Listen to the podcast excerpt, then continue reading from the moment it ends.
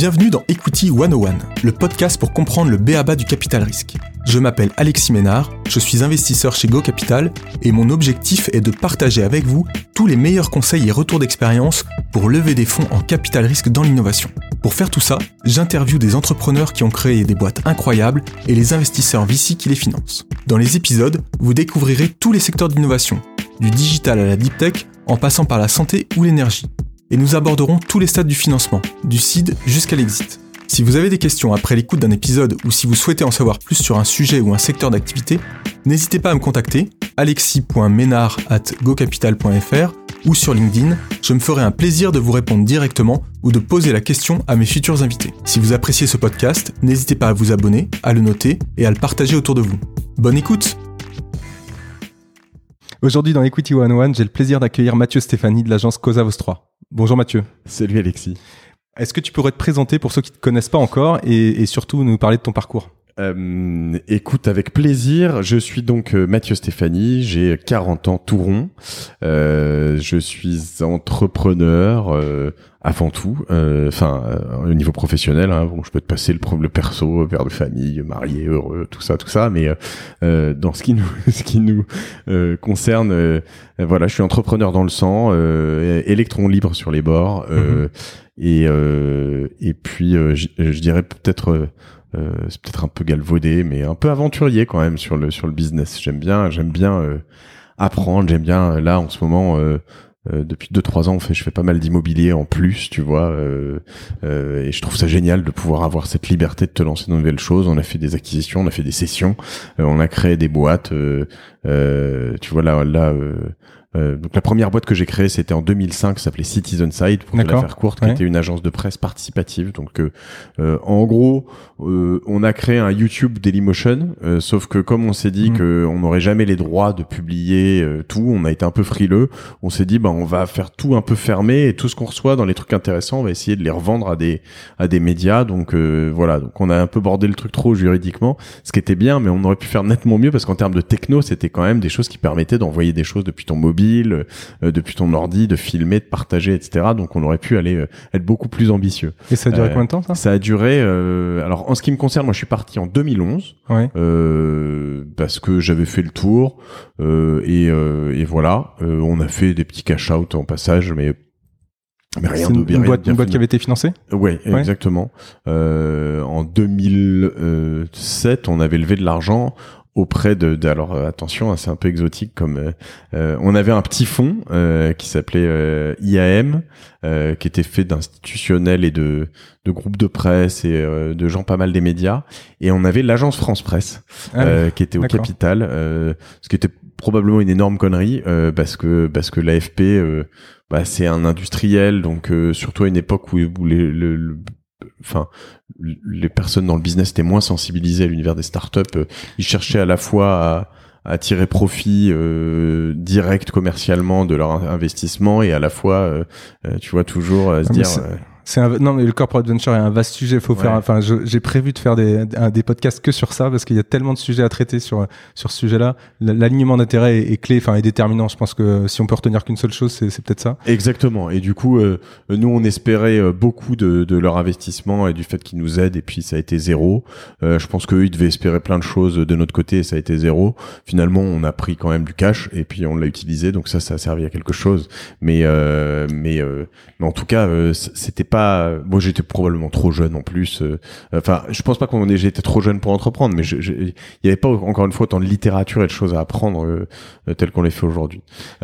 Et donc, donc, du coup après ça 2011 tu, tu crées Cosa Vostra c'est ça? Alors 2011 en fait j'ai eu je quitte Citizen Side en me disant que j'allais alors à l'origine je voulais créer un figure-toi je voulais créer un il y en a aux États-Unis, il y en a pas vraiment en France. Je voulais créer un, un, un site, euh, enfin une marque de vêtements sur mesure, principalement chemise euh, pour commencer, puis euh, costume, euh, puis peut-être d'autres choses, en me disant qu'il y aurait une bonne rétention. 2011, ça existait pas encore ça? Non. Parce que j'en ai vu tellement, non? Il y en a quelques-uns, mais il y a des ateliers NA, des choses comme ça. Et moi, je voulais faire quelque chose. Alors avec une particularité, c'est que mon business était était on va pas dire pyramidal, mais euh, euh, c'était basé sur une approche euh, très euh, Weight Watchers, euh, comment t'appelles ça Tu vois, c'est Ouais, business ouais. avec des représentants et des gens comme ça. Ce que je voulais, c'était vraiment me dire, en fait, le, le- le trou dans la raquette pour moi dans ce business, il est pas tant à Paris ou dans les grandes villes où t'as as une offre assez riche, euh, mais euh, que dans pas mal d'endroits où tu peux pas te saper correctement euh, parce que en fait t'as pas de magasin et voilà. Alors maintenant t'achètes autrement Mhm, sur internet, mais là on était vraiment sur une offre très particulière de, euh, je sais pas si t'as déjà fait des chemises sur mesure. Si, si, si. Mais si. une fois que t'as goûté au truc, bah, moi je peux plus. je- en fait, je, je peux plus m'en passer, tu vois. C'est-à-dire qu'une fois que j'ai mis le doigt dans, dans l'engrenage là-dessus, je peux plus acheter une chemise qui est pas à mes mesures. Euh, probablement parce que je suis mal gaulé, j'en sais rien, mais tu vois. C'est l'idée. Donc j'ai j'ai arrêté en, en me disant que j'allais faire ça. En même temps, j'opérais un ou deux euh, e-commerce avec des licences euh, que j'avais de de- d'opérateurs étrangers. D'accord. Euh, J'étais assez content, ça marchait bien. Euh, j'ai créé un ou deux e-commerce en plus. J'ai pas lancé ce projet parce que l'équipe avec laquelle je me je formalisais tout ça, ça a pas marché euh, et j'ai appris euh, avec le temps que quand t'as pas envie de te lancer avec une équipe, enfin dès le début, si à un moment ça fit pas, bah j'ai fui un peu le truc. Et euh, il se trouve qu'en fait je j'avais de facto assez rapidement beaucoup de gens autour de moi parce que quand t'es en 2011 euh, que t'as fait ça t'as fait 7 8 ans dans le digital en fait t'es une sorte de dinosaure déjà T'es- Mm, t'es- mm. t'as quand même accumulé un certain nombre d'expertises d'expériences etc donc tout le monde venait me chercher autour de moi pour les aider sur leurs projets digitaux en fait je me retrouvais à faire un projet digital je sais pas pour Libération un autre projet digital pour euh, un, pro- un client dans le e-commerce ou un pote dans le, telle ou telle chose puis à la fin tu te retrouves avec 10 projets en même temps des chefs de projet en freelance des des créas en freelance des tas de gens et puis en fait t'as une agence quoi Ouais, l'agence était créée, là. voilà, en fait, elle était pas créée de facto. Ouais. J'avais une ma, ma boîte qui s'appelle qui existe toujours, qui s'appelle Stéphanie Co, euh, qui est ma sorte de petite holding à moi désormais, mais euh, qui est actionnaire elle euh, indirectement même de, de Cosa Nostra. Mais au bout d'un moment, j'ai j'ai réuni deux trois personnes, dont mon frère, dont deux associés, avec pour objectif de créer Cosa Vostra. Avec cette particularité euh, qui était qu'on était tous entrepreneurs, que moi je, je l'étais dans l'âme, que pour moi le service ça avait jamais été. euh, J'ai mis longtemps, hein, même après la création de Cosa Vostra, à assumer, euh, De faire voire à aimer, conseil. ouais, Mm. voire à aimer ça. C'est-à-dire que il y a un moment où c'était, euh, tu vois, euh, euh, bah, je fais pas partie de ces gens qui ont eu la chance d'avoir du chômage euh, pour créer euh, ma boîte à ce moment-là. Mm. Euh, en tout cas. Et du coup eh ben j'avais un besoin de vivre en fait tu vois de gagner de l'argent. Même si on a gagné un peu avant euh, j'aime pas vivre sur mes économies euh, et, et les voir fondre tu vois comme neige au soleil. Du coup euh, je m'étais dit je veux je veux gagner. Donc t'as un peu cette nécessité. Donc tu fais du service parce que finalement euh, tu vends ton jour homme. J'arrivais à bien vendre parce que je crois que mon mon expertise sur les réseaux sociaux, mon expertise d'entrepreneur, d'avoir levé des fonds, etc. Ça intéressait beaucoup de gens, donc je faisais des jours, des taux jour homme assez chers, tu vois, de 1005 à 2005 à 3000 certains jours, euh, etc. Ouais, certains, il y en a d'autres selon les trucs. Si t'es vraiment dans de la pure exé, tu vas redescendre à 6 700 les pieds sur terre. Mais mais ça, j'ai essayé de pas trop en faire. Et euh, Et t'arrives à un moment aussi où les, les agences de, de transformation digitale, si on peut résumer ça comme ça, étaient en plein, en plein boom sur le, sur le marché. C'est-à-dire Ouais. que tout le monde recherchait ce type de compétences pour les accompagner dans leurs projets, etc. exactement. 2015, enfin 2013, 2015. euh, Exactement. Et, et, et dans ces périodes-là, de 2011 à 2015, en fait, euh, je veux dire, euh, au début, tu as du mal à l'assumer, mais très vite, quand tu fais quelques missions, tu te rends compte que, euh, en tout cas, moi qui n'ai pas la langue dans ma poche et qui dis ce que je pense Mhm. et euh, et, euh, et je, je crois que c'est vraiment une des un, un des côtés sur lequel j'ai une bonne équipe euh, autour de moi et, et qu'on pousse aujourd'hui, c'est dire euh, euh, on n'est pas des là, on n'est pas là pour exécuter, mais pour accompagner nos clients et dire ce qu'on pense, euh, analyser, comprendre et dire ce qu'on pense.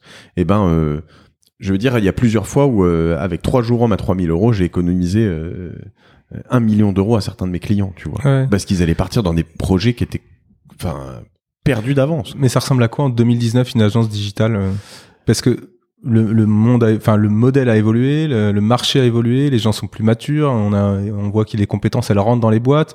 Enfin, c'est quoi un peu aujourd'hui une agence, une agence qui, qui digitale? Mais je, suis- je suis euh, d'accord et pas d'accord sur le fait que les compétences rentrent dans les boîtes. C'est C'est-à-dire que, euh, alors dans les très très grosses boîtes, mais même encore là-dedans, tu vois, il y a, je vois tellement de gens, et c'est là où l'entrepreneur a encore toute sa carte à jouer, où je veux rester entrepreneur, où je le suis toujours, et, et on en parlera sur les approches de Startup Mm, mm, Studio, mais qui sont nés avec le avec Cosa Vostra. On a toujours été, c'est natif chez nous. Hein, c'est pas un truc qu'on a fait par la suite, mais c'est que euh, dans plein de très grands groupes, euh, même des CAC 40, il y a, enfin moi je le vois puisqu'on en conseille certains de gens qui font n'importe quoi. Mais pourquoi? Parce que généralement, souvent, tu dis euh, ils s'équipent, par exemple la direction générale est pas forcément hyper sensible aux problématiques digitales. Et du coup, aujourd'hui, tu vois ben, tu prends un, un accord, ils s'en sortent bien parce qu'ils sont Ouais. quand même des gens très très bien câblés, ça c'est clair et voilà. Et, là, ils, par la force des choses, parce qu'on leur a tordu le bras, tu vois. Ouais, mais on a vu pas mal de, de tendances avec des CDO qui, qui, qui, qui, qui interviennent dans les boîtes, etc. Ça montrait Oui. bien une structuration du sujet, non? Ou- Oui, Non. vaguement. Je Bon, trouve que je trouve que souvent, euh, pour être euh, euh, très franc, euh, euh, il y a beaucoup de CDO qui euh, euh, euh, soit n'ont pas la compétence, soit n'ont pas le, le la latitude et c'est plutôt ça hein, généralement. hein. Je, je suis pas. euh, tu Ok, vois, donc on mais, revient, euh, on revient en sur fait, la on- direction et, et- ouais, on les écoute pas. Ils sont pas. Ils sont un peu sur une fonction transverse, euh, alors que le digital doit être euh, partout Hmm. en fait. C'est pas un type ou une femme qui euh, doit arriver. Je suis CDO, il faut que tu fasses ça, etc. Ça doit être partout. Tu dois penser là-dessus. Moi, j'étais hmm. encore chez un, un prospect hier, un gros opérateur dans l'immobilier, etc. Mais tu vois des trucs archaïques euh, dans la gestion de leur système d'information, de leur vision, quoi, dans leur vision du business. Tu te dis, mais les gars. euh, Donc- non quoi. donc ça Genre veut dire juste que- des, des, des gens qui veulent te créer encore des applis euh, euh, iOS, Android pour faire des choses dont, enfin, je sais pertinemment que personne n'en veut, tu vois, de ces applis. Hum, hum. Ça ne marchera pas. Et derrière, euh, comme c'est des énormes boîtes pour les mettre en place, des applis comme ça, tu parles de, de centaines de milliers d'euros. Ça, ça veut dire que la mission de Cosa Nostra sur, sur sa promesse, elle n'est pas terminée encore. C'est Ah ce non, que mais non, non, non, on est très Ouais, loin. Et puis après, là, on parle de très grands groupes, mais il y a aussi plein de TI, de, de, de groupes plus petits, euh, qui ont besoin encore de faire cette transformation, quoi, à tous les niveaux, à tous les niveaux. Et euh, et, et après, t'as plein de, en fait, euh, ce sera jamais fini parce que le- les choses évoluent vite et que nous, on doit être, euh, on est en avance. Sur, Mm. euh, on est en avance. C'est mon métier d'être en avance, tu vois. Et je, je vais pas dire que j'ai toujours raison. Hein. Euh, je peux paraître un but de ma personne après ce que j'ai dit sur les CDO et dire qu'on est en avance. Mais euh, on se gamelle, c'est c'est le propre de l'entrepreneur. Euh, on se gamelle et on incite nos clients à se gameler. Mais il y en a trop typiquement qui sont pas du tout prêts à se gameler. Mm. Et ça, tu vois, ce que je viens de dire, c'est un truc très important dans le dans le dans le, la transformation. C'est une transformation qui va au-delà du digital, qui est une transformation euh, euh, vraiment euh, euh, psychologique de se dire ok, le monde évolue très vite. Et il faut que j'apprenne à me galer- mêler très vite et beaucoup plus de fois qu'avant. Et, euh, et tu vois, enfin, je peux te dire, si aujourd'hui, euh, euh, ben, euh, j'ai ce podcast Génération Do It Yourself qui marche aussi bien, c'est parce que je l'ai vu avant euh, et, et, euh, et avant plein d'autres. Et quand il y a trois ans, je disais à tout le monde, faut faire du podcast, faut faire du podcast, faut faire du podcast. Tout le monde me disait, mais ce truc, vieux truc là, le podcast, c'est quoi ce De machin? Mais tout le monde de l'audio, c'est que la vidéo, le mec a rien compris. Mm. Voilà, et, et je veux dire, euh, euh, bah ça arrive. Et il y en a d'autres où je, où, je, où je te l'ai dit, il y en a sur lesquels je me, je me tiens en dehors, tu vois. euh, j'ai du mal euh, et, je- et, je- et, et je me trompe probablement, mais je- euh, tout ce qui est VR, euh, Ouais. augmented reality, je vois des, des évidemment, tu fais de la construction, tu veux projeter un certain nombre de choses, il y a des utilisations très possibles. Je vois des usages dans ce que font certaines personnes. Je pense à Alban de Noyel, je pense à il y, a, il y a plein de choses qui, Application qui- B2B aussi en, Ouais. ma- en maintenance, en choses comme ça. Il y a des choses qui, qui commencent à, à émerger. dans le jeu, il y a des choses, Ouais. mais là-dessus, j'ai jamais été un, tu vois, un, Un des précurseur, leaders ouais. précurseurs. Je l'ai toujours vu, je m'y suis toujours intéressé, mais voilà. La blockchain, j'y crois beaucoup, mais ça met du temps à démarrer. Euh, je vais te donner euh, un truc sur lequel j'étais bullish et je pouvais aller, euh, mais euh, euh, vraiment euh, quasiment all-in et, et je me serais rétamé. C'était l'impression 3D qui décolle pas vraiment. Euh, ça marche, hein, mais euh, Ouais. c'est pas le, le- la révolution attendue, tu vois. Ça mais hein, Non, je discutais la semaine dernière avec un entrepreneur là-dessus et, et qui, est, qui est entrepreneur et qui a, le, qui a un des, des leaders du contenu euh, sur ce sujet-là en Europe. Et, et il disait qu'on était dans, on avait passé la phase de déni et que ça allait remonter bien très, très vite. J'y crois. euh, Tu vois, j'y crois toujours. Je suis très là-dessus en plus, euh, évidemment. Mais mais mais je veux dire. euh, et puis ça marche. Hein, je veux dire, tu, tu parles de prothèses, Ouais. tu parles de de pareil, de plein de petites pièces que tu peux plus faire. le, parce le hype est, le hype est quand même bien redescendu. Ouais, ouais, ouais. Mais ça va. Moi, je pense que ça va quand même revenir. Et donc aujourd'hui, tu es super connu. T'es, Oh, bah, euh, au moins, hein, au moins. Avec, euh, avec ton podcast euh, Génération Do It Yourself, que tu as lancé un deux ans et demi, c'est ça? Ouais, en février 2017. Et c'est quand quand je dis t'es super connu, ça veut dire que euh, globalement tu fais des dizaines de milliers d'auditeurs par épisode, quelque chose. Enfin, c'est Ouais, à peu ouais, près sur ce, ouais, ce- ce- ce- certains ce épisodes au-delà de ouais. 50 000, euh, d'autres. euh, je, Et- je, je, je, je modélisais un petit peu ça. Euh, euh, ça me sert pour certains invités de leur dire, ok, euh, euh, Si tu on n'est pas loin du stade de France quand même, tu vois. Euh, donc euh, quand tu le modélises, commence à- tu vois, l'autre jour j'étais au Parc des Princes parce que je suis un grand euh, grand supporter euh, du PSG, hein, faut le faut le dire. Et euh, et euh, j'étais au Parc des Princes et je me disais, tu vois, je crois que c'est 37 ou enfin c'est à peine 40 000, je crois le Parc des Princes. Ouais, c'est entre 40 50, je dirais. mais bon, Bon, bref. enfin Ouais, voilà, ouais, je me disais ouais. ça, ouais, c'est à peu près ça. Ça fait ça fait bizarre quand tu le modélises comme ça, tu vois. Donc, donc ça, tu t'es lancé en deux mots. C'était quoi le déclencheur de lancer Tu disais, on était dans la tendance. Toi, tu avais identifié ça comme une tendance. C'est ça? Ouais, en tout cas, je vais dire au-delà de ça, c'est euh, c'est que moi j'en écoutais beaucoup déjà. Ouais. Ça faisait euh, depuis 2014 que j'écoutais beaucoup de podcasts et je me disais mais ça, ça va venir en France, ça va venir en France. Et d'ailleurs, je suis même très étonné parce qu'on a vraiment euh, mis un, un temps Attends. monstrueux. Et c'est probablement parce que personne s'est lancé en fait. Personne se lançait. Moi, j'attendais que quelqu'un en lance. En Mmh, fait, mmh. un podcast comme ceux que j'écoutais, euh, qui étaient euh, James Altucher, euh, Tim Ferriss, comment il s'appelle, Rich Roll. On a aussi après, enfin, il y, y en a plein d'autres. Hein, How I Build This qui est plus récent, mais voilà. Et puis à un moment, je me suis dit, mais attends, finalement, bah, fais-le, quoi, tu vois. Est-ce que à un moment, tu as toujours ce problème de légitimité? Est-ce que, euh, attends, qui je suis pour euh, pour faire, euh, voilà. Après, moi, avant, avant de t'écouter, moi, j'ai commencé à t'écouter il y a quelques quelques mois, peut-être euh, un an. Mais avant de t'écouter, moi, j'écoutais un podcast qui s'appelle. Euh, euh, bah, j'ai oublié. Euh, Nouvelle école, quelque chose comme ça. Ouais. Ça devait être ça. Il a, Un il a- jeune, mais il était, c'était, c'était quelqu'un, c'était. Je l'avais a- identifié plutôt a- comme un- quelqu'un d'étudiant qui était, Ouais. qui avait pris le micro. Euh, exactement. c'était ça. Hein L'idée de nouvelle école, euh, c'est euh, son prénom m'a ouais. échappé, je vais le retrouver tout de suite. euh, mais euh, euh, il est, en fait, il a lancé deux ou trois mois avant moi. C'était la même période. Euh, ouais, D'accord. c'était, je crois qu'il est fin 2016, moi je suis début 2017, et je l'avais pas identifié quand quand j'ai lancé. Je pense pas que ça m'aurait arrêté pour autant, euh, mais peut-être que je me serais dit, voilà. Et en fait, je l'ai, je l'ai, mais c'est pareil, ces trucs ont tellement boomé d'un coup qu'en fait, au bout de trois mois et cinq épisodes, personne te connaît en fait Hum, en vrai. hum.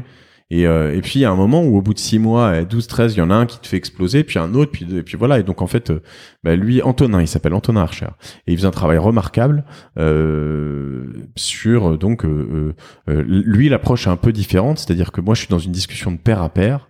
L'idée, c'est de dire, je suis entrepreneur, euh, je vais parler à des gens qui sont lancés, qui sont généralement entrepreneurs, Mmh, mais pas que mmh. des sportifs, des artistes et des gens qui, qui doivent croire en eux pour être capables de, ben, de réussir et de percer dans la vie. Tu vois, c'est vraiment ce, Mmh, ce, ce mmh. tronc commun que je cherche à, à travailler.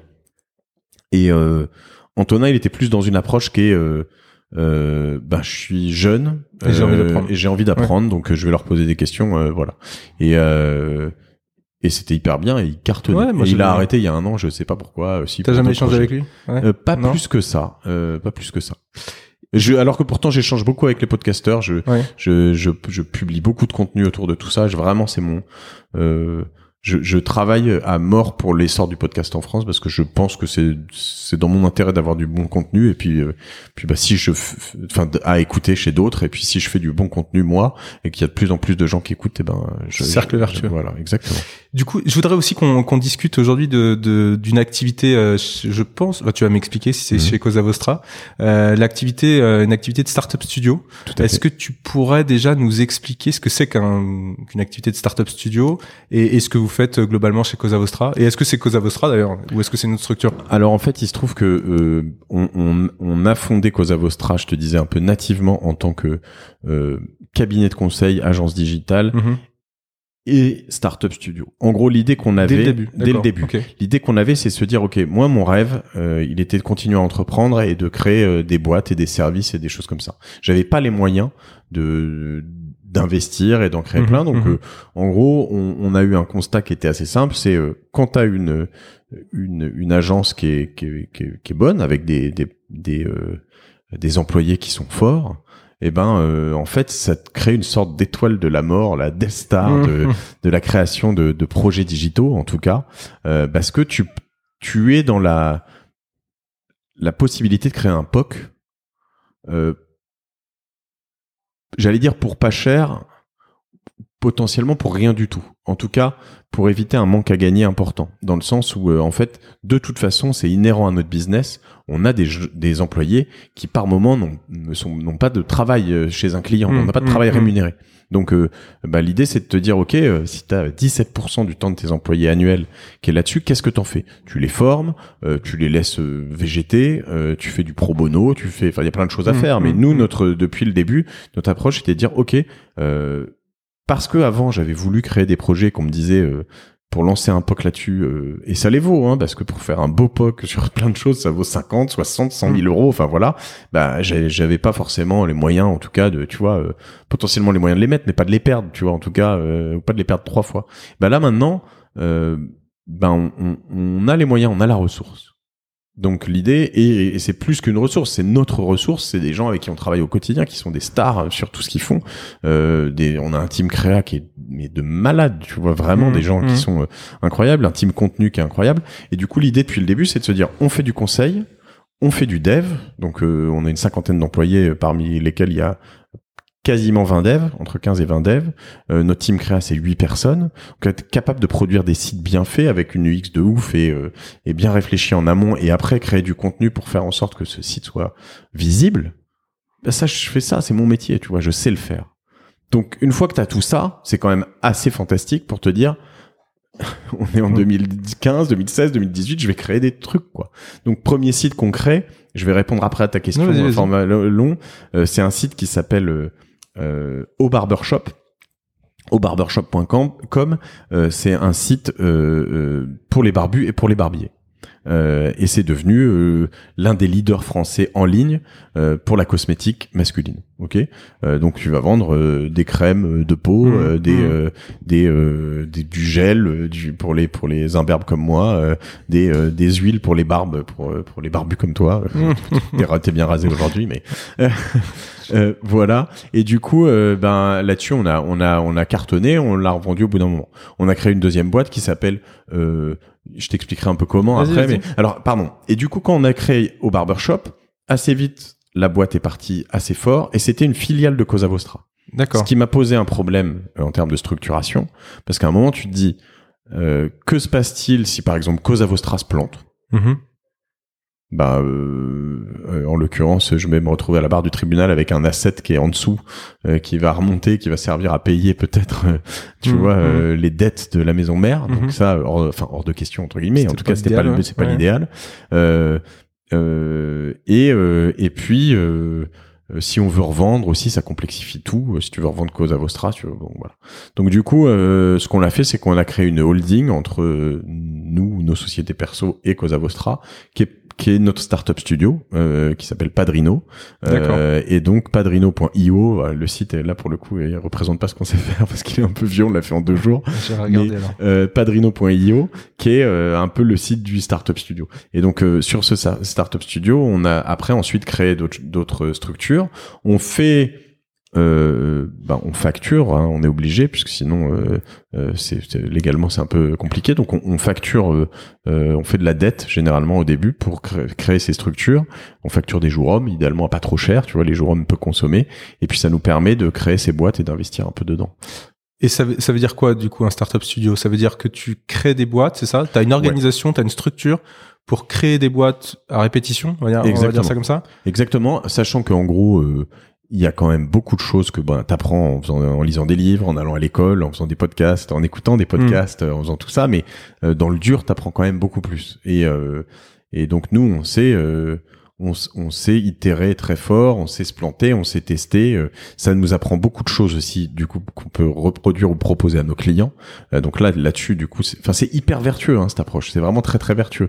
et donc l'idée, c'est que normalement, on va dire que la thèse de base, on a une idée.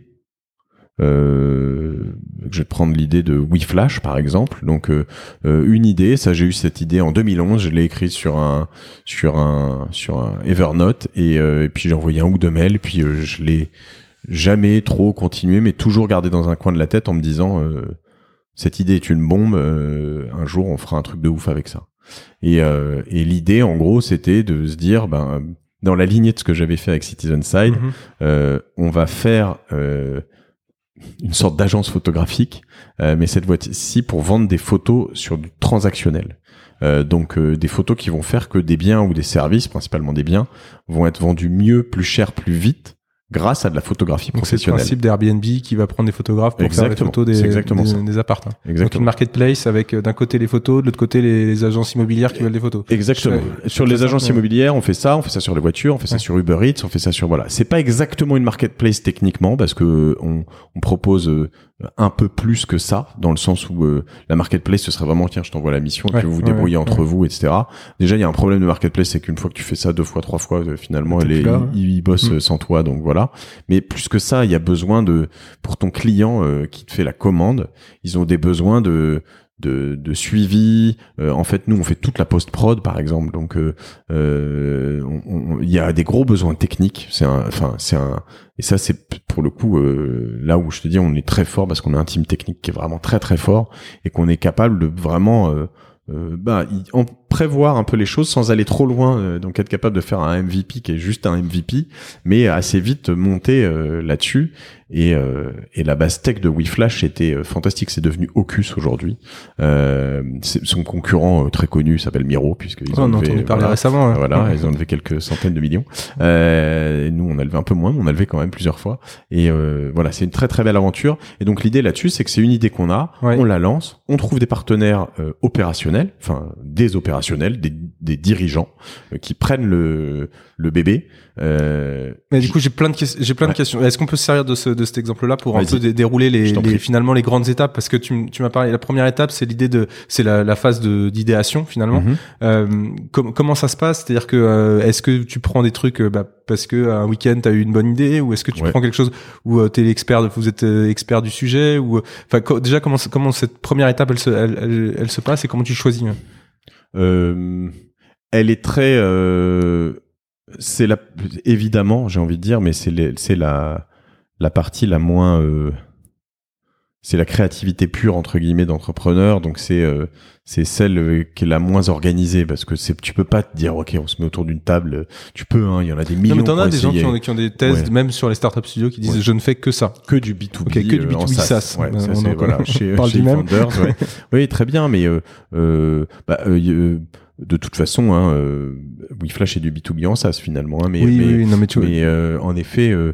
euh, il y a un avantage au B2B en SaaS parce que parce que c'est moins c'est plus frugal au début. Ouais, mais mais ce que je veux dire c'est que le, le sujet c'est c'est plutôt de dire comment on fait pour être pertinent dans hmm. cette première phase? Parce que euh, finalement on a tous des bonnes idées enfin voilà on a tous des bonnes idées euh, un peu tous les jours. Comment on fait pour dire bah celle-là oui on pense que euh, est sur un marché suffisamment intéressant avec des enfin comment comment tu comment tu fais ce travail là est-ce que tu le fais d'ailleurs? euh, euh, j'ai envie de dire il y a beaucoup d'instinct sur cette partie parce qu'en fait on a tous des bonnes idées au jour le jour et on a tous aussi des bonnes grosses idées de merde. Hmm. et, et, en fait ce qui compte c'est juste de les lancer les bonnes ou les mauvaises. Et je veux dire a priori si t'es bien et, et, que tu sais bien faire les choses, euh, que tu partes d'une bonne ou d'une mauvaise idée, au bout d'un an, a priori, soit t'es vraiment parti dans un truc complètement idiot et t'arrives pas à t'en rendre compte, et là, bon, bah, je peux rien faire pour toi, soit euh, t'as pivoté quatre fois et t'as trouvé un truc qui est bien. Donc en fait, souvent, souvent, hein, je parle pas tout le temps, mm. mais le, le, le, quand même le principe, et c'est là où ça sert énormément d'avoir une sorte de startup studio parce que tu crames pas pour entre guillemets pour rien. Puis nous, on a quand même des meilleures intuitions, je pense, parce qu'on en a testé plein et, on a été au contact euh, tous les jours de clients, exactement. Donc euh, c'est là où c'est très vertueux. Et donc à un moment, ben on le voit. Donc je vais te donner par exemple notre idée du moment. Euh, c'est un truc qui a un ou deux ans. Il commence à y avoir des boîtes qui émergent et c'est un très bon signe. Nous, on a une, une un POC, un, même un MVP qui est prêt et il suffit de le lancer, mais il me faut euh, une équipe de, de founders, enfin d'associés. Euh, s'appelle pour l'instant Juripé, le nom est pas bon, mais on s'en fout du nom en fait, c'est pareil, on le changera, ça mmh, c'est rien. Mmh. Euh, mais euh, la, la, thèse de base, c'est les entreprises françaises ont un énorme fléau qui est le, le, délai de paiement, parce que tout ça est géré comme au Moyen Âge. Euh, ça n'a pas changé. Or, il y a un truc qui a changé très récemment, et c'est que très récent en fait. Et c'est ça le point très intéressant, c'est l'apéisation euh, des systèmes de facturation et de devis et de voilà et suivi. Ça, euh, en fait, ça a que deux ou trois ans. C'est pas, c'est pas quand j'ai commencé euh, Cosa Vostra, etc. Euh, les Celsi, les Clémentines, les choses, il y avait pas d'API pour se brancher Mmh, là-dessus. mmh. Là, t'as l'APIisation des banques aussi, euh, qui est légale depuis fait, euh, là. Donc en fait, il se passe quelque chose là-dessus, ok? Et, et moi, je pense que si on fait un truc suffisamment bien, et nous, on a commencé à faire un truc suffisamment bien, on va pouvoir très clairement réduire le délai de paiement, euh, mais de manière hallucinante. Euh, Non, t'as effectivement quelques boîtes qui sont dessus, Ouais. donc euh, ça a l'air d'être euh, d'être, euh, time to Et market. nous, on euh. bosse là-dessus depuis ouais. deux ans. D'accord? Et, et donc ça, cette prom- enfin, si on revient sur la phase Ouais, finalement, non, non, mais c'est très bien, mais la phase idée euh, proto finalement, Ouais. ça prend combien de temps? Enfin, C'est des choses qui sont souvent sont nous on en a dans les poches euh, et, euh, et donc euh, l'idée euh, on en a deux trois qu'on veut lancer on en a qui sont euh, voilà qui euh, et euh, après euh, entre la, la transformation entre l'idée et le MVP et le POC ça peut prendre quelques semaines. Ouais, euh, si tout se passe bien comme deux ans là je te parle de jury P on a on a vous êtes a- toujours à l'état de POC. il y a- Ouais, il y a ça. un an, on a tout mis à la poubelle, mais tout, littéralement tout ce qu'on avait fait avant parce que c'était mauvais et c'était pas la bonne, euh, le bon angle, etc. Et on a tout recommencé. Et euh, et, euh, et aujourd'hui, on a tout recommencé. Et là, quand je j'ai remis les mains un peu dedans hier, euh, je me dis ce truc est une bombe, quoi. Et, et donc, euh, du coup, je suis très content de d'être là-dedans. Donc c'est- finalement, c'est assez variable en fonction du Oui. temps que vous avez à mettre dedans. De, de, des- c'est ça Non, c'est pas ça? Oui, oui, il y a le temps et puis il y a le. C'est aussi peut-être un peu un désavantage, peut-être un des inconvénients, parce Ouais. que tu peux te dire si tu dis c'est en fonction du à temps, Euh, si c'est en fonction du temps, c'est qu'ils sont pas full dedans et voilà. Euh, mais je pense aussi c'est c'est le il y a un temps de maturation de projet quoi. Mm. Et quoi qu'il arrive, euh, il y a plein de choses qui sont incompressibles et du coup euh, euh, peut-être que de temps en temps en allant moins loin, moins vite, moins fort, on, on crame moins d'argent sur un truc Ouais. euh, pour arriver à quelque chose différemment mais au même résultat. Euh, euh, de manière plus frugale en tout cas euh, voilà.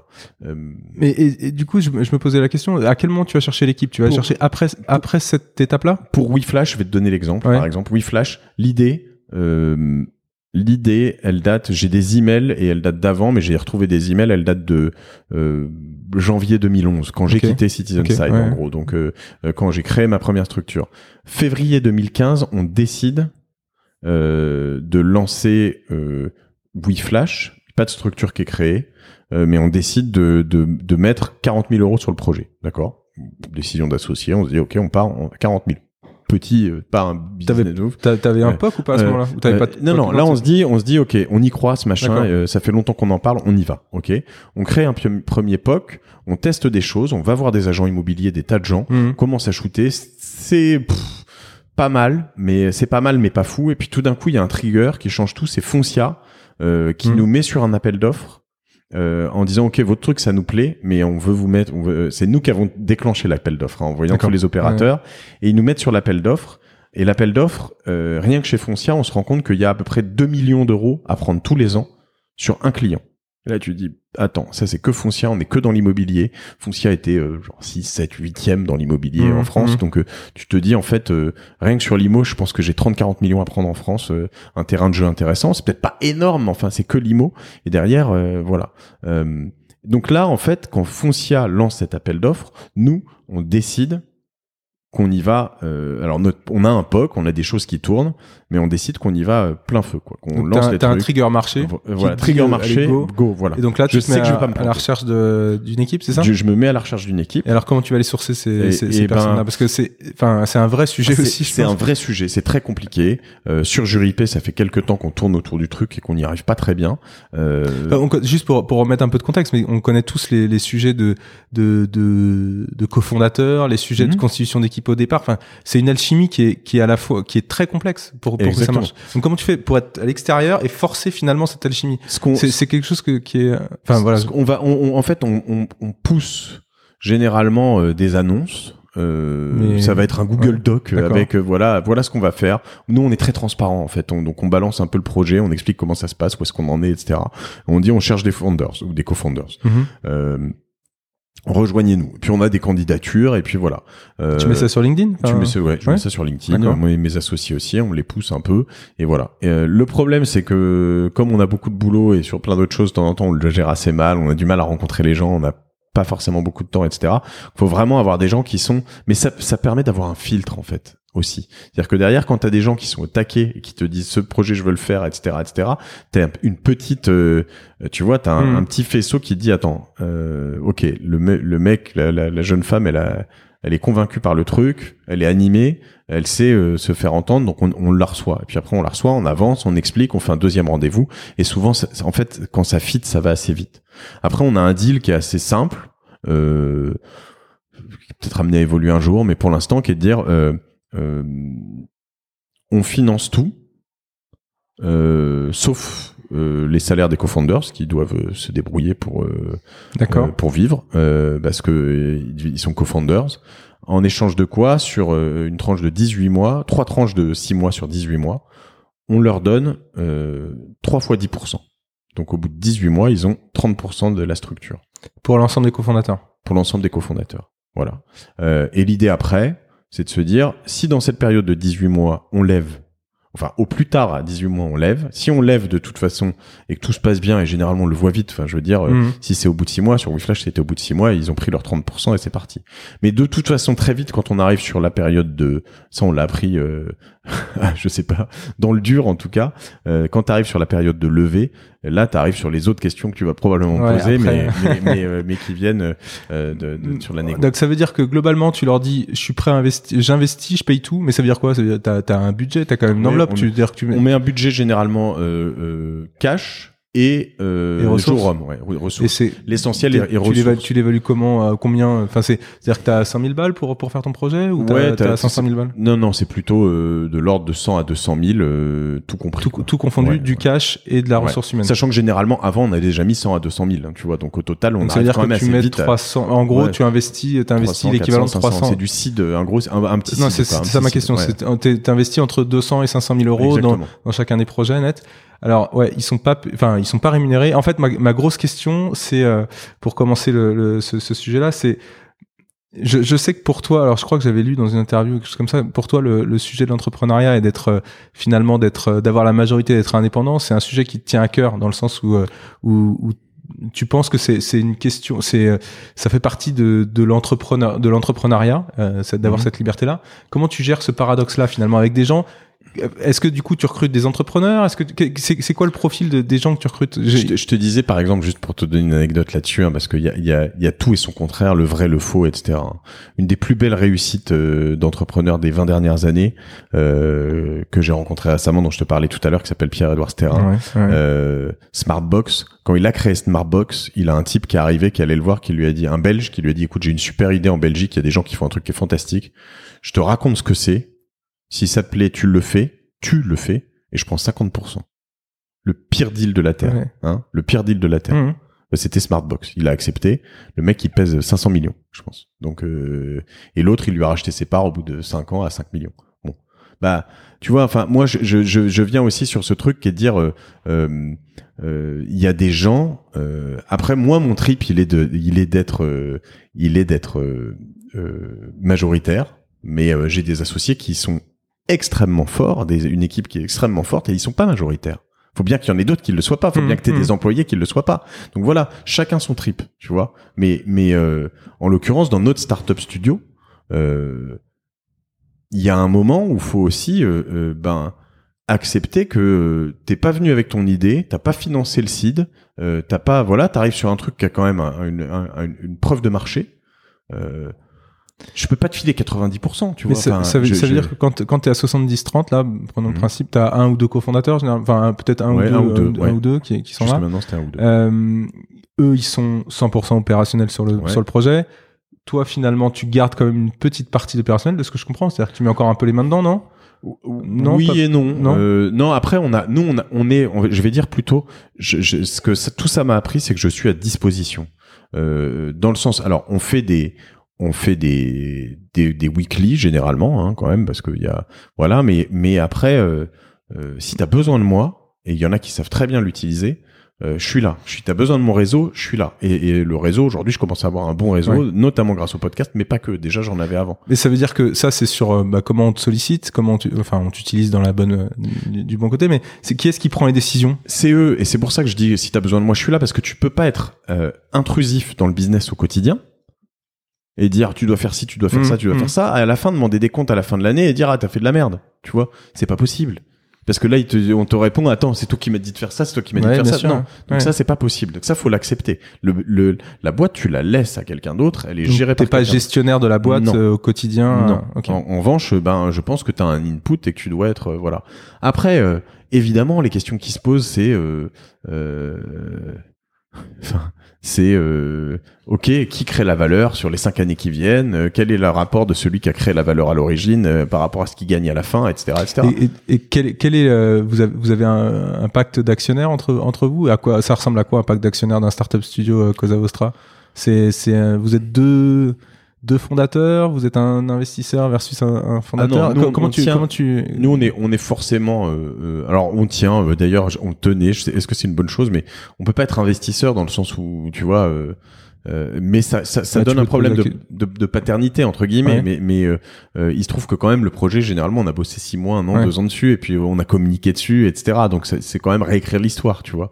Mais ça crée un problème de paternité parce que du coup, en effet, chez certains, pas tous, mais chez certains, il y a cette histoire d'ego qui est de dire à la fin. euh, euh, j'ai envie de réinventer l'histoire, de réécrire l'histoire et d'écrire que j'ai, que j'ai monté cette boîte et que c'est, c'est- et que pour certains même euh, tu le vois dans certaines euh, histoires, pas forcément chez nous, mais où, où euh, ça a été complètement réécrit. Et en fait, euh, c'est pour moi c'est assez ridicule. C'est pas très grave en fait. C'est pas, enfin c'est pas parce que t'as eu l'idée que t'es une star, tu vois en fait. Euh, C'est celui qui, qui l'a emmené aussi en partie de l'idée, à, voilà, qui a fait qui a fait le job. Donc c'est pas, je crois qu'il faut pas, il faut pas s'arrêter là, tu vois.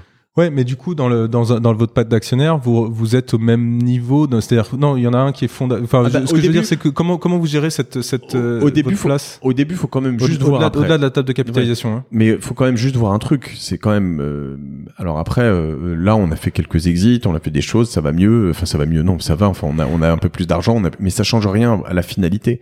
Au début, c'est quand même toi qui investis euh, 300, 400, 500 000 euros sur une idée que t'as eue et tu fais venir des gens à bord. Donc, tu peux pas euh, leur euh, leur signer un chèque en blanc. Tu Hmm. vois. Donc évidemment. Euh, bah, c'est toi qui verrouille le pacte. hein. Au début, clairement, euh, c'est nous qui verrouillons le pacte. Euh, quand les, quand les- nos, nos associés ont 30%. Ça change généralement après la première le- levée de fonds, qu'elle soit un gros seed, soit une série A. Et là, en effet, euh, ben, nous, on va, on va généralement chercher à faire un cash Euh, d'ailleurs, la- non, je ne cherche pas à faire de cash out. En l'occurrence, On te le Je- propose. ouais, on me le propose parce qu'on veut me sortir Ouais, en partie. Est-ce que est-ce qu'on peut du coup en parler? C'est Ouais. c'est quoi un peu les réactions? Enfin, ce que ce que tu disais. Donc, tu finances le seed, euh, une, tu montes une équipe, tu finances le seed, t'as développé un produit, t'as des premiers, t'as des premiers clients, euh, t'arrives, il faut te développer, t'as besoin d'argent. En gros, on en est là. Mhm. Euh, tu vas voir des VC. On, on te répond quoi quand on dit euh, quand on dit euh, quand on voit la structuration de la, de la boîte? C'est quoi les premières réactions des VC On- on- en fait, généralement, tu sais ce qui se passe, on te répond rien à toi, à moi. Euh, on va dire à nos, nos associés, c'est là où, où les VC viennent foutre le bordel. Euh, et j'en connais plein, et c'est très affectueux ce que je dis parce que parce que euh, je suis pas en train de me tirer une balle dans le pied. j'en vois plein, je- j'en interview plein, et voilà. Mais j'ai eu euh, deux ou trois qu'on- qu'on- rendez-vous dans lesquels j'étais pas, où nos cofondateurs ou nos associés fondateurs étaient là, où, où en fait on leur disait mais ils font quoi euh, là, euh, Padrino, la Cosa Vostra dans votre, pourquoi ils sont majoritaires dans votre boîte? Et, euh, et ils savaient très bien le jeu auquel ils jouaient, tu vois. Il y a les mecs qui reviennent, qui disent ouais bon écoute en effet j'ai parlé avec machin, euh, il me dit que bon euh, c'est pas normal que tu sois majoritaire dans la boîte. Alors dans ma boîte euh, tu dis attends on va déjà reformuler un petit peu ta boîte. Bon euh, je te rappelle qu'il y a six mois t'étais pas dedans euh, et que nous on avait déjà dépensé, formulé, vu telle personne et, et dépensé autant donc. euh, non, en fait, euh, on peut pas dire des choses comme ça, tu vois. Et maintenant, on fait même signer souvent assez tôt, plus un, une sorte de gentleman agreement qui dit euh, je n'oublie pas qu'aujourd'hui je suis content d'avoir ces 30% et que et que plus tard je vous je vous je vous je viendrai pas vous, vous pourrir la tête. Mais il y a un sujet évidemment, il y en a un Ouais, sujet. parce que finalement, le, le, le sujet des VC, c'est quoi? C'est d'avoir des des, fonda- des des opérationnels qui ont 30% de capital et Oui. qui ont qui n'ont pas qui, qui n'ont pas et donc qui 60 vont pas être motivés. et qui et qui peut-être à terme euh, il va y avoir un désalignement d'intérêts entre euh, on- ce qu'on va considérer comme des fondateurs, Voilà. des opérationnels salariés et euh, Voilà. Et, ça, je comment, peux, comment, je peux te comment citer tu plein d'histoires Ouais, mais- en fait il y a des tas de gens. euh, euh, on parle de, de Thibaut Elzière sur Photolia, Ouais, qui maintenant, ouais, euh, bah, Oleg avait une partie euh, écrasante, euh, euh, si je suis bien informé, du capital. Euh, on va parler de euh, la fourchette et justement de Pierre-Edouard Sterrin, qui avait euh, 80 ou 90% de la fourchette euh, qu'il a racheté. euh, euh, et derrière, il fait euh, x12, x15, tu vois. Donc, et c'est le management qui les fait, ces x12, x15, et ils étaient hyper motivés, ils ont gagné beaucoup d'argent, ils sont très contents à la fin. Donc, je veux dire, après, euh, c'est une question de mindset.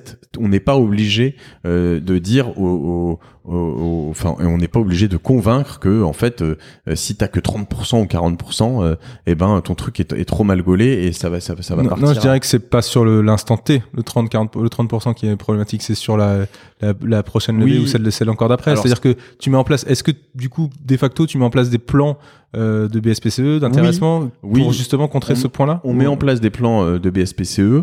On fait des mécanismes de relution euh, sur les augmentations de capital. Nous, on, a un certain nombre d'exits. Après, euh, euh, la difficulté, c'est quand même de réussir à aligner un peu tout ça avec des gens autour de la table qui bah, qui, qui, qui, qui peuvent avoir du mal à trouver le, le, le, le, le- le- le fait d'aligner tout ça, en fait. Oui, parce que hier, hier soir, je, je préparais l'interview et je me posais la question, je me disais pourquoi c'est si compliqué euh, le, le financement de Startup Studio et, je- et, et, et quand tu regardes un peu la littérature, tu regardes que euh, en Europe finalement c'est peut-être pas si compliqué que ça par rapport aux États-Unis, c'est Mhm. encore plus compliqué aux États-Unis.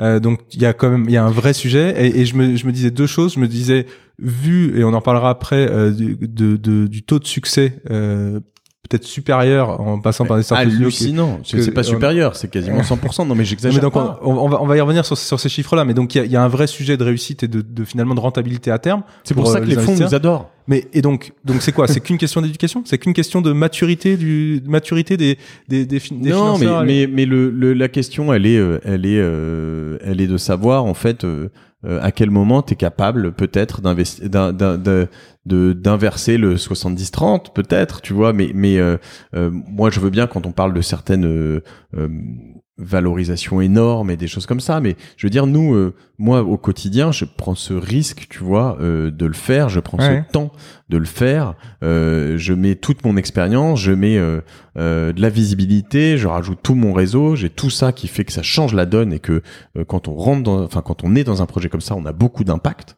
Euh, et, et en fait, il faut que les, les, les acteurs autour de la table, que ce soit tes associés ou les fonds, le le- l'acceptent et le payent entre guillemets. Et, Mhm. euh, et à un moment, euh, ben euh, euh, c'est pas si simple que ça parce que parce que voilà donc du coup le, la simplicité elle vient si, si tu réussis à faire un très gros exit et si tu t'autofinances je pense Ouais. ce qui est en train d'essayer, je pense, de faire de loin euh, eFounders un petit peu, quoi. Ouais, on va, on va, on va en- en- y revenir aussi en, en deux mots, mais je me- la dernière question que je me posais sur la difficulté à lever auprès de VC, c'est est-ce que euh, des sujets comme, euh, je crois que Startup Studio, euh, enfin en Europe, enfin même dans le monde, euh, Rocket Internet fait partie des, des pionniers. Je crois Mhm. que ça fait peut-être 15 ans qu'il Ouais, ouais. existe ou un truc Ouais. comme ça. Euh, et ils ont une stratégie très agressive de copycat, etc. Est-ce que ça, ça joue à ton avis au-delà de la, donc l'éducation, le, le sujet d'être majoritaire Est-ce que le sujet d'avoir finalement une mauvaise image du startup studio, c'est un sujet ou c'est pas du tout ce que tu ressens? Je crois, je crois pas. En ce qui nous concerne, je crois pas. Je crois qu'on a plutôt, euh, avec nos partenaires euh, VC, fonds, euh, euh, on a une bonne relation et une bonne image. Euh, euh, maintenant, euh, ils aiment pas la captable. Euh, Et je pense que, euh, voilà, je pense pas que ce soit une question de copycat ou de, euh, parce que nous, la plupart du temps, sur les projets sur lesquels on est, on, on copie personne et euh, Ouais. voilà. Euh, Et donc ça c'est difficile, j'ai compris, mais du coup, ce que j'ent- ce que j'ai entendu aussi, c'est que t'en as fait des levées. Donc euh, t'en as fait Ouais. combien sur les Vous avez fait, vous avez créé combien de boîtes euh, Vous Alors- avez sorti combien de boîtes de- du startup studio? On a créé euh, aujourd'hui. Alors, euh, on a créé euh, en comptant Jury P, euh, qui est créé mais qui est pas Qui est euh, qui est pas complètement opérationnel. On a on en a créé quatre. Euh, on a et on a levé euh, que sur deux. Euh, et Auprès de qui alors de, de business angel sur une et après de business angel de plateforme et de fonds d'investissement sur euh, le Donc WeFlash. t'as quand même réussi à, à lever auprès de fonds d'investissement, Oui, je oui. dirais institutionnels Oui, classiques. euh, à plusieurs reprises. D'accord. deux fois. Et euh, et là-dessus, on, on, on- enfin, on, a bien vu le voilà l'approche. Ce qui est aussi potentiellement, je pense, il y a certains fonds qui sont très établis.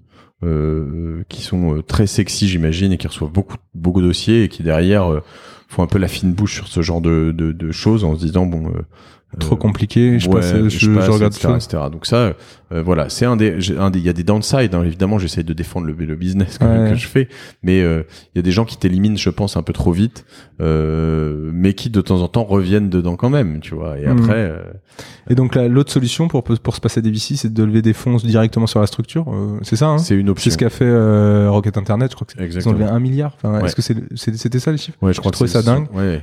et eFunders qui a fait ça deux, trois reprises, je crois. Enfin, et puis tous les autres, hein, parce que tu regardes euh, tous les modèles aux États-Unis, etc., et tout le monde a, tout le monde a levé.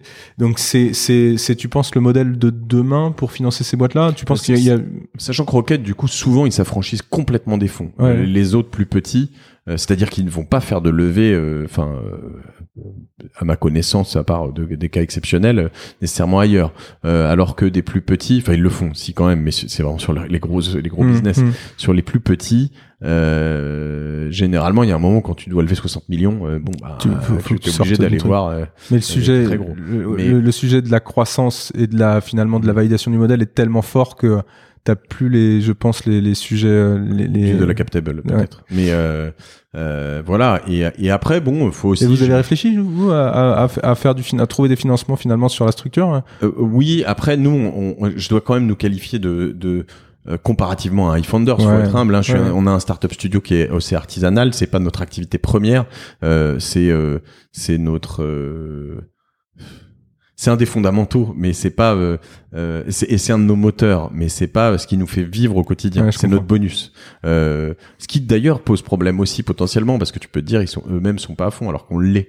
Mmh. Euh, mais voilà. Et, et, et, ce qui est intéressant dans tout ça, je reviens, je reboucle un peu la boucle sur le début de cette discussion, mais euh, moi c'est c'est c'est notre visibilité sur le podcast, les podcasts parce qu'on en a plusieurs. Aujourd'hui, on est quand même en train de monter un truc qui nous permet euh, en termes de, de, tu vois, de décollage, euh, d'avoir euh, euh, bah, des choses qui nous permettent de gagner en visibilité immédiatement, de manière quasi gratuite, d'accélérer de manière hallucinante, tu vois, que ce soit pour recruter, trouver des fonds, mais aussi lancer un business, faire tester, grandeur nature, etc. etc. Et donc ça, ça fait peut-être le lien avec le, le, taux de succès finalement, parce que moi j'ai je regardais les chiffres. Alors tu vas me dire si c'est cohérent mais euh, je trouvais des, hum, des taux de d'exit donc ça peut ça peut être qualifié comme une réussite euh, entre 30 et 50% pour des boîtes qui qui sortaient de qui sortaient de, de startup studio hmm. ça ça correspond à ce que tu as en tête ah bah pour nous pour nous euh, alors c'est compliqué à gérer parce qu'en fait tu vois on est tellement sur quelques POC on en a quand même foiré un ou deux d'époque en, en, réalité mais alors je, je sais pas si c'est une question psychologique de ce que je te disais aussi d'être capable de l'encaisser en fait je, je, généralement je les oublie donc j'allais te dire on est 100% de réussite, mais en mm. fait en vrai c'est pas complètement vrai. On a foiré des trucs, des choses qui nous ont coûté 30, 40, 50 000 euros, euh, mais mais pour nous c'est une sorte de perte et profit et puis voilà. Et en fait la plupart d'ailleurs, pour moi je les ai pas vraiment foirés, c'est juste qu'on n'est pas allé au bout. Euh, donc j'en ai un, euh, tu vois, on, on et, on, a une, une, une, idée sur laquelle on travaillait avec un, on va dire un ancien de chez Lazare, banquier de banque d'investissement ou sur lequel on voulait un peu disrupter. Il y a eu plusieurs tentatives, mais il y en aura une, je suis assez persuadé, qui fonctionnera, euh, qui est disrupter la, la fusion-acquisition. Euh, sur les small et mid cap euh, parce que aujourd'hui il y a plein de transactions qui sont très peu ou mal ou pas accompagné. Et, euh, et en fait euh, euh, t'as des acteurs comme Fusac ou des choses comme ça qui sont des espèces de vieux bousins euh, euh, pas très digitalisés qui voilà. Et excusez-moi si vous écoutez ce là mais et et du coup je pense qu'il y a des choses à faire là-dessus. Et bon bah ça on l'a testé avec un associé ça a duré un an et puis on s'est pas entendu ça a pas marché. Entre autres pour une histoire de cap table. Euh, et euh, comme quoi hein, c'est un truc. Et euh, et en l'occurrence bon voilà ça ça nous a coûté de l'argent on l'a pas fait. Mais sinon tout le reste c'est 100% après il y en a sur lesquels on a peu perdu. Enfin, tu fais un TRI de 20%, ce qui est énorme, hein, tu vois. Enfin, pour nous, mais dans des petites, je te parle de centaines de milliers de dépensés, donc tu vas gagner 50, 100 000 euros, bon, c'est bien. Euh, euh, Jusqu'à euh, voilà des très très gros TRI sur certaines, euh, sur lesquelles on sort sur sur des valos sur lesquels on n'aurait pas espéré un jour jouer quoi. Dizaines de Et, donc l'idée, hein, enfin l'objectif hein, quand tu crées les boîtes euh, dans le startup studio, c'est de faire des exits. Hein. On est d'accord. oui, C'est c'est ça, c'est ça le, c'est ça l'aboutissement du, du, du sujet. Enfin, vous avez réfléchi à ça Oui, en fait oui, ou- non, mais oui, oui, oui, je dis oui, oui. Qu'est-ce que je vois pas ce que ça pourrait être d'autre en fait. J'en sais rien. non, non, je réfléchis. Parce que dans Non, votre mais- modèle, il peut être. Non mais en fait, on est tellement, on kiffe tellement, euh, et je suis désolé pour ceux qui nous écoutent. C'est peut-être pour moi que je devrais être désolé parce qu'ils vont se dire qu'on est des amateurs, mais en fait c'est pas du tout le cas. Je crois qu'on est vraiment très fort dans ce qu'on fait. Euh, mais euh, on est des vrais entrepreneurs. On aime tellement ça et faire les choses et faire les choses bien et découvrir des mondes euh, que en fait, euh, euh, oui, au final on fait ça pour un exit, mais euh, en vrai on fait ça pour se marrer. Euh, parce que en fait, euh, j'aurai cette activité d'agence que j'adore maintenant parce que je rencontre plein de gens et que ça me donne plein d'idées. Mais j'aurais plein d'idées, et je les exécuterai pas sur un startup studio. Ouais. Et ben, je pense que je serais malheureux.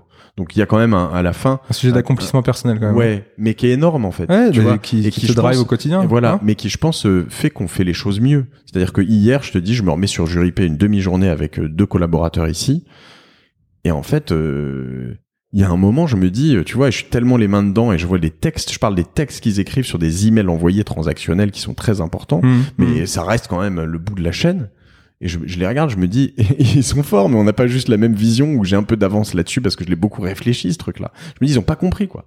Et, et donc, je les réécris moi-même, ces textes tous, et je me dis, ça, je fais la différence là-dessus parce que je sais, je l'ai déjà fait 20 fois, ce truc-là. Et je sais l'importance, enfin, 20 fois sur Juripé ou sur Ouais. d'autres choses, mais l'importance de chaque point du bouton qui est au bon endroit, qui dit la bonne chose, des tas de choses comme ça. Et nous, là-dessus, bah, on a une telle expertise que par rapport au mec qui a une bonne idée sur cet univers, mais qui sait pas exécuter derrière, on est tellement fort Tellement que euh, parce qu'on est passionné, Tu fais la parce qu'on aime ça. Et, et ça, ça fait le lien avec euh, avec la, enfin, co- comment tu définis euh, C'est quoi les Qu'est-ce qui fait qu'un qu'un startup studio est performant? Et en fait, derrière cette question-là, euh, je vais te poser la question de manière très claire. Est-ce que t'es est-ce que tu dois avoir une taille critique pour être performant sur un startup studio? Finalement, est-ce que tu peux être un startup studio euh, artisanal, pas dans le mauvais sens du terme, hein, vraiment Mhm. pas, et- mais, mais finalement à petite échelle Est-ce que euh, est-ce qu'on peut être performant en startup studio en étant petit, ou est-ce que tu es obligé à terme d'aller de créer des process, d'industrialiser Je, je vais être très honnête avec toi là-dessus. Euh, J'ai j'ai vraiment euh, réfléchi à ça et je pense que euh, en étant tout petit, tu peux être très performant. En étant très gros, tu peux être très performant. Et là, en ce moment, euh, nous, on est entre les deux et c'est le moment le plus challenging. Parce qu'en fait, tu- parce qu'en fait, euh, euh, parce qu'en fait, on a trop de travail, on a de la croissance. Je te Mhm. disais, on fait ces projets immobiliers qui nous prennent du temps. Euh, on, on- on recrute, euh, je sais pas, j'ai cinq collaborateurs qui sont arrivés en deux semaines, tu vois. Donc, euh, faut non seulement les recruter, mais les onboarder, les, même s'ils sont bons et qui nous servent dans notre cause plus générale plus tard et qui servent à nos clients. Bah, il y a un moment, euh, euh, j'ai pas assez de focus là-dessus. Et euh, si on veut être très bon, il faut qu'il y ait au moins un, si ce n'est deux des partenaires qui soient vraiment pas full time Ouais. mais vraiment très impliqué dans le projet pour être certain que tout le monde le suit puisque ce que je te défends de- depuis tout à l'heure c'est de dire que nous on est une expertise une Mm, expérience mm, qu'on mm. l'a fait refait Mm. et qu'on sait ce qu'on fait et donc si tu dis juste aux gens tiens faites-le ben non ça marche pas tout ça donc du coup là typiquement je pense qu'on est un peu entre les deux et je pense que c'est le, le plus gros challenge euh, d'arriver là-dessus si on était euh, euh, euh, si, si pour être très fort, il faudrait passer à l'étape d'après, euh, qui m'intéresserait potentiellement, hein, mais euh, de se dire en fait on détache un des associés euh, qui fait full startup studio euh, et euh, et euh, qui s'occupe plus du tout de euh, gérer sur la partie agence, recruter, etc. L'agence servant plus à à alimenter en idées et en ressources euh, le startup studio. Donc ça, c'est une décision pour les prochaines semaines alors. Potentiellement. Semaine, je sais pas, mais voilà, faut se le Et- permettre. Et, et sur, si on revient sur le modèle de startup studio dont on a parlé depuis tout à l'heure, est-ce que tu penses que c'est euh, finalement, est-ce que, vas-y, Pardon, je je, peux- je voudrais juste rajouter un- une des choses qu'on a. c'est- c'est- ça paraît en fait un tout petit peu. Euh, je me rends pas compte des gens euh, euh, quand qui nous écoutent, qui s'ils peuvent se, se, se rendre compte à quel point c'est important parce que euh, moi j'ai créé, je sais pas, 15 boîtes au total, tu vois. Ouais. Et en fait, nous aujourd'hui, ce qu'on apporte, c'est que quand tu as un startup studio, tu t'occupes entre guillemets de rien, de tout ce qui est bureau, intendance, Ouais, on n'a pas compta, parlé de ça. euh, tout ça. Nous, on gère tout. Je les ai, on a acheté, on a acheté, mais même recrutement des devs, choix des devs au début, etc. On a tout, quoi. On a tout. T'arrives, c'est un tapis rouge, quoi. C'est un truc de malade. C'est honnêtement, hein, c'est un truc de ouf. Moi, tu m'aurais donné ça. Je veux dire, euh, et c'est là où on te dit, attends, 70%, 30, enfin, j'en sais rien. À un moment, je peux négocier. Tu me dis, euh, je veux absolument 40. T'es très fort. T'as fait tes preuves ailleurs. Bah, allons-y. Fine. Il y a pas de souci. Maintenant, juste, il y a quand même un truc, c'est que moi, mes bureaux à Paris, je les ai achetés. J'ai un truc. Enfin, t'as pas fait le tout si t'as un peu fait le tour. C'est quand même, c'est quand même très sympa. T'arrives ici, bah, c'est tapis rouge. Et puis, oui, Flash, quand ils sont arrivés au début, ils étaient deux. Euh, huit mois après, ils étaient genre 40, le bureau, il était fait pour 20 personnes. Nous, moi, j'avais 20 personnes. Déjà, on était 60 dans un truc pour 20 personnes. C'était n'importe quoi. Mais c'est la beauté du truc et tout le monde kiffait. Mais, mais voilà. Euh, et derrière, c'est moi qui ai géré la suite, le, etc., etc. Le, j'ai un deuxième bureau qui est en train d'ouvrir à Bordeaux, qui va être un énorme truc avec une piscine, un machin, et trucs. Ça va être dingue. Mais nous, on apporte tout ça. J'ai un bureau de dev et, et tout un plateau à Tunis. J'ai, enfin, j'ai des créas, encore une fois, qui sont, tout ça ça a une valeur de ouf. Et ça, ça va au-delà du cash investi, ça va au-delà de l'idée. Tu, ce que tu dis, c'est que tu apportes un unfair advantage qui, qui, qui va bien au-delà de. Mais mets-toi sur ton idée, ne pense qu'à ton idée, optimise. Mais même pas de ta compta. Encore une fois, hein, de ton choix de comptable, ton choix de ton papier peint, d'acheter du PQ ou du ou du café. Quoi, il y a rien de tout ça, tu vois. T'es focus 100% sur l'idée tu vas améliorer euh, tes textes, tes boutons, tes couleurs de trucs, tu vas euh, tester des choses, voir tes clients, voir tes choses. Et et t'as 6, 12, 18 mois avant de faire ta première levée où là après tu vas pouvoir t'envoler. Mais là tu auras du cash pour pour avoir des gens qui t'aident à gérer tout ça. Mais finalement ça fait peut-être un, lien avec euh, ce que je lisais hier soir, je crois que c'est le, le, fondateur de Defender qui disait ça, qui disait il y a 100 ans, euh, tu créais une boîte euh, avec ta famille, il y a 10 ans, tu l'as créée avec un dev et dans un garage, il, y a, il, y a, il y a 5 ans dans un incubateur et, et demain, ça sera en, en, en startup studio, parce que c'est là où il, y a, où il y a le plus de finalement de de vélocité, vélocité. ouais peut-être ouais. Et, et c'est aussi ta, ta conviction c'est à dire que le modèle est amené à, à, à grossir et à, et à se répandre? Je, Alors déjà, on en voit quand même beaucoup plus, euh, de plus en plus. Euh, il y a des startup studios, euh, venture, corporate. Ouais, alors c'est encore, c'est encore un autre sujet. Moi, j'aurais aimé faire ça et proposer ça à des clients, mais on s'est pas assez focus parce qu'on était focus sur le nôtre et voilà. Et en fait, c'est quand même un demi pas à l'intérieur, un pas à l'extérieur et euh, voilà. C'est quoi le les modèles qui t'inspirent toi aujourd'hui là du, du, startup studio si tu dois si tu dois ah, e c'est ce qu'ils font très bien quand même. Après, euh, euh,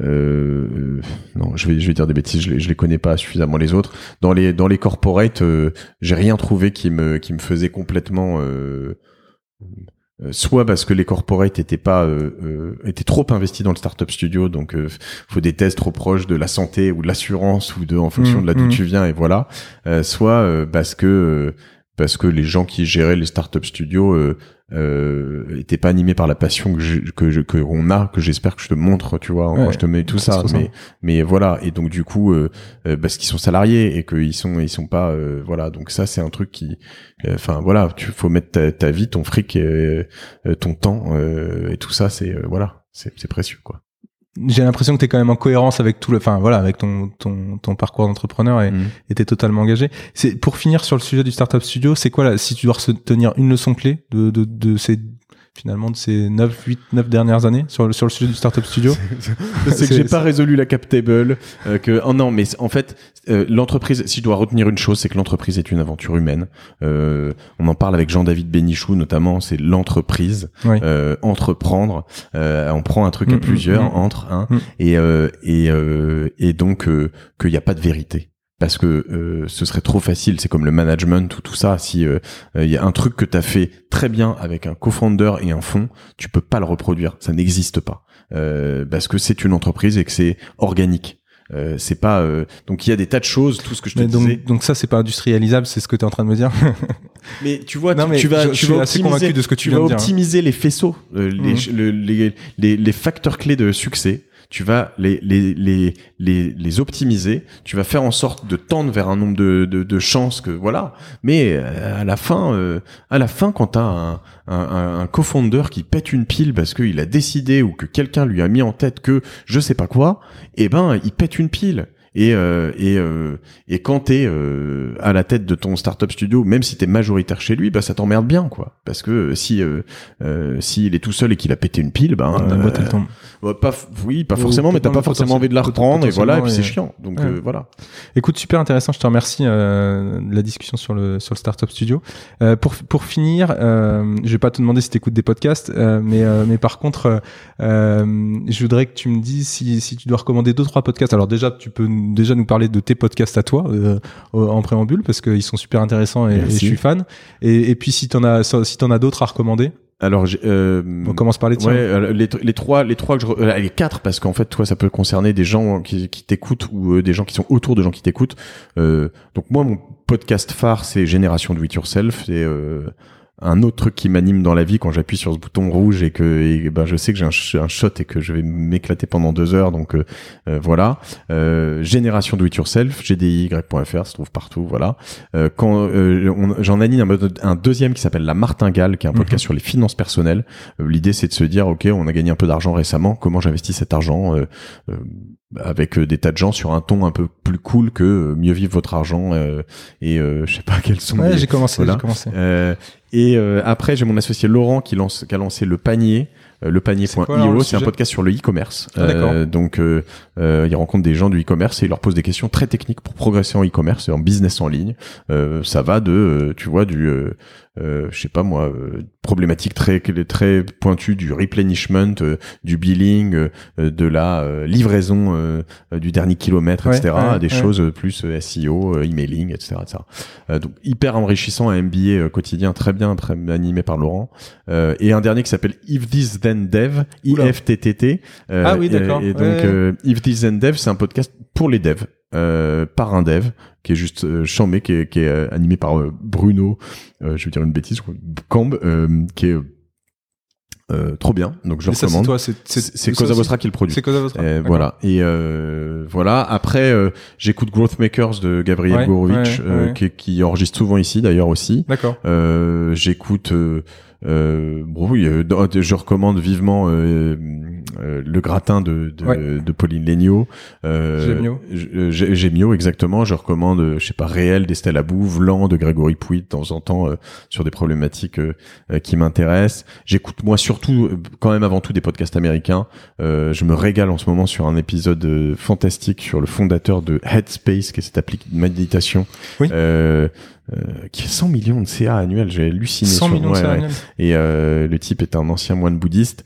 Euh, c'est dans euh, How I Build This de Guy Raz. C'est NPR. NPR, c'est la National Public Radio aux États-Unis.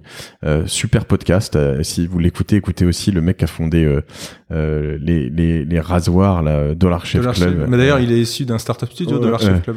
Ah, euh, possible. Si, si. ouais. Alors, il explique tout, son truc. Lui, c'est un acteur. Enfin, mais globalement, ça sort d'un startup studio. euh, Dollar Chef Club, il y en a un autre avec euh, Haïm Saban, euh, le, mec qui a fondé, enfin, qui a récupéré Power Rangers, incroyable cet épisode, incroyable. Bref, super. Euh, après les plus traditionnels, je les ai cités tout à l'heure, Tim Ferriss Show, Ouais. euh, James euh, pff, euh, bon, voilà, du Top, pain béni. Voilà, top. comment on fait pour te contacter? Euh, je donne encore mon adresse email. je, je, non, je réponds Oh. pas toujours. C'est cosavostra.com. C'est. O-S-A-V-O-S-T-R-A.com. Euh, le mieux, sinon, c'est LinkedIn, de, de m'ajouter sur LinkedIn. Comme ça, vous aurez, euh, ou sur Instagram, euh, at matintouch, avec deux T. Euh, et, euh, voilà, sur, euh, là-dessus, en plus, comme ça, vous aurez toutes les semaines mes posts. Sinon, j'ai une, une newsletter qui est sur gdiy.fr, sur Génération du Yourself.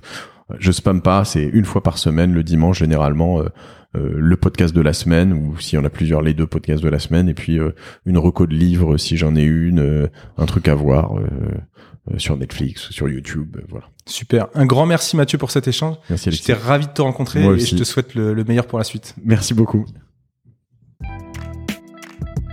C'est fini pour aujourd'hui. N'hésitez pas à me partager toutes vos questions et les sujets que vous souhaitez aborder dans les prochains épisodes. Pour me contacter, c'est super simple. Soit par mail, alexis.ménard.gocapital.fr ou via LinkedIn. Vous pouvez également retrouver mes coordonnées dans le résumé de l'épisode. Si vous avez apprécié cet épisode et voulez me soutenir, le plus efficace est de s'abonner et de me mettre plein d'étoiles dans votre appli de podcast favorite. Merci et à très vite